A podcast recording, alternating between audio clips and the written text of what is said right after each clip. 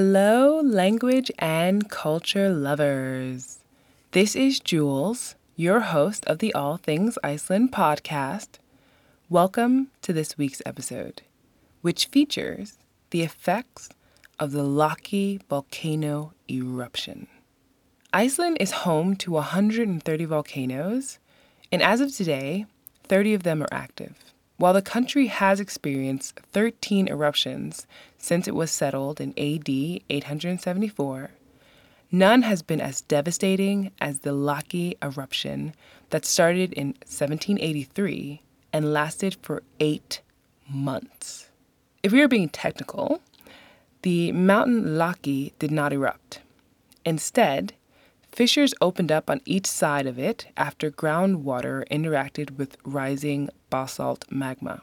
The fissure is called Lakagigar, which is part of the volcanic system that centers on Grímsvötn volcano. For the sake of simplicity, I will say Laki instead of Lakagigar and eruption when referring to the fissure releasing gas and lava. During this episode, you will learn about the effects that this massive eruption had on Iceland and other parts of the world. For starters, I think it would be helpful to give you an idea of where the eruption took place. This volcanic fissure lies along the south of Iceland near to the magnificent Eldgjá, which directly translates to Canyon of Fire. Kirkjubæjarklaustur a small village that most people have probably fumbled over trying to pronounce, is very close to Eldgjá. From June 8th, 1783, until February 7th, 1784, the Laki Fissure and Grímsvötn volcano poured out an estimated 42 billion tons of basalt lava, as well as released poisonous hydrofluoric acid and sulfur dioxide into the air and soil. The lava flow destroyed 20 villages, and the soil contamination led to the death of over 80% of sheep, 50% of cattle, and 50% of horses in Iceland. The 8 million tons of hydrogen fluoride that was released caused dental and skeletal fluorosis in the animals. Most of the crops were wiped out as well. The loss of crops and livestock resulted in a famine that killed about 25% of the Icelandic population on the island. The quote I'm about to read is an excerpt from the book Fires of the Earth The Laki Eruption, 1783 to 1784. And it gives a very vivid depiction of what happened to the livestock and villages during this eruption. This past week, and the two prior to it, more poison fell from the sky than words can describe. Ash, volcanic hairs, rain full of sulfur and saltpeter, all of it mixed with sand. The snouts, nostrils, and feet of livestock grazing or walking on the grass turned bright yellow and raw. All water went tepid and light blue in color, and gravel slides turned gray. All the earth's plants burned, withered, and turned gray one after another, as the fire increased and neared the settlements. The effects in Iceland were no doubt devastating, but it was not the only place that suffered during these eight months. In fact, the outpouring of millions upon millions of tons of hydrogen fluoride and sulfur dioxide became known as the Laki haze across Europe. Scientists have found evidence that the eruption weakened Indian and African monsoon circulations. This resulted in between 1 to 3 millimeters less daily precipitation than normal in the northeast and northwest regions in Africa.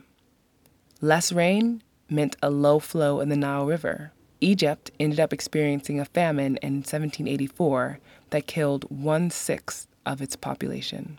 In Europe, the thick haze from the 120 million tons of sulfur dioxide that was emitted resulted in thousands of deaths.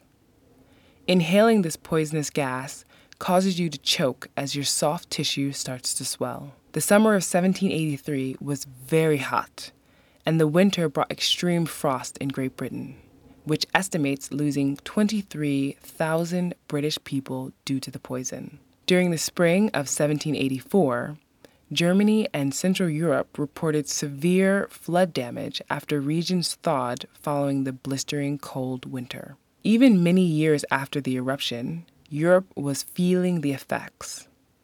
The Laki eruption has been linked to the French Revolution in 1789 because the poisonous gas caused droughts, bad winters, and bad summers during the years following its eruption. Gilbert White, an English naturalist and ornithologist, said the following about summer of 1783 in Selborne, Hampshire, England.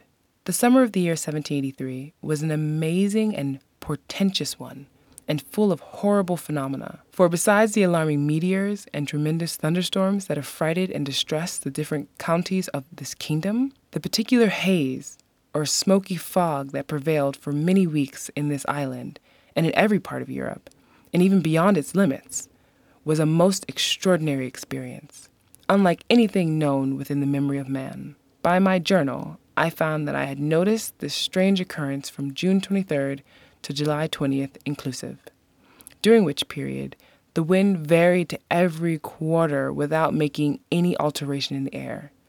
The sun at noon looked as blank as a clouded moon and shed a rust colored ferruginous light on the ground and the floors of rooms, but was particularly lurid and blood colored at rising and setting. All the time, the heat was so intense that the butcher's meat could hardly be eaten on the day after it was killed and the flies swarmed in the lanes and hedges, that they rendered the horses half frantic and riding irksome. The country people began to look with a superstitious awe at the red, luring aspect of the sun. North America did not escape the effects of this eruption either. The winter of 1784 was recorded as being one of the longest and coldest across the U.S. Surprisingly, the Mississippi River froze near New Orleans, and there were reports of drift ice in the Gulf of Mexico. Incredibly, the aftermath of this eruption caused a drop in global temperatures. Iceland might be a small nation in the North Atlantic, but natural events like this one show that it can have a huge impact on the rest of the world. So now that you've learned about the fascinating and devastating eruption of the Laki volcano, I'm going to move on to the next segment of the show, which is the random fact of the episode. I found this topic of devastating eruptions, volcano eruptions, so fascinating that I decided to share two random facts for this episode. So the first one is that Hekla, which is a volcano, is the most famous and active volcano in Iceland. It has erupted 18 times since 1104, and the last time was in the year 2000. The second fact is that on average, Iceland experiences a major volcanic event once every four to five years. The last one was when Bárðarbunga erupted in 2014. So we are pretty much due for a volcanic event any day now. The last segment of the show is the Icelandic word of the episode. And appropriately, the word for this episode is eldfjall. Eldfjall means, if you break it up, so the first part of the word eld means fire, and fjall means mountain. So it literally translates to fire mountain, which is a volcano.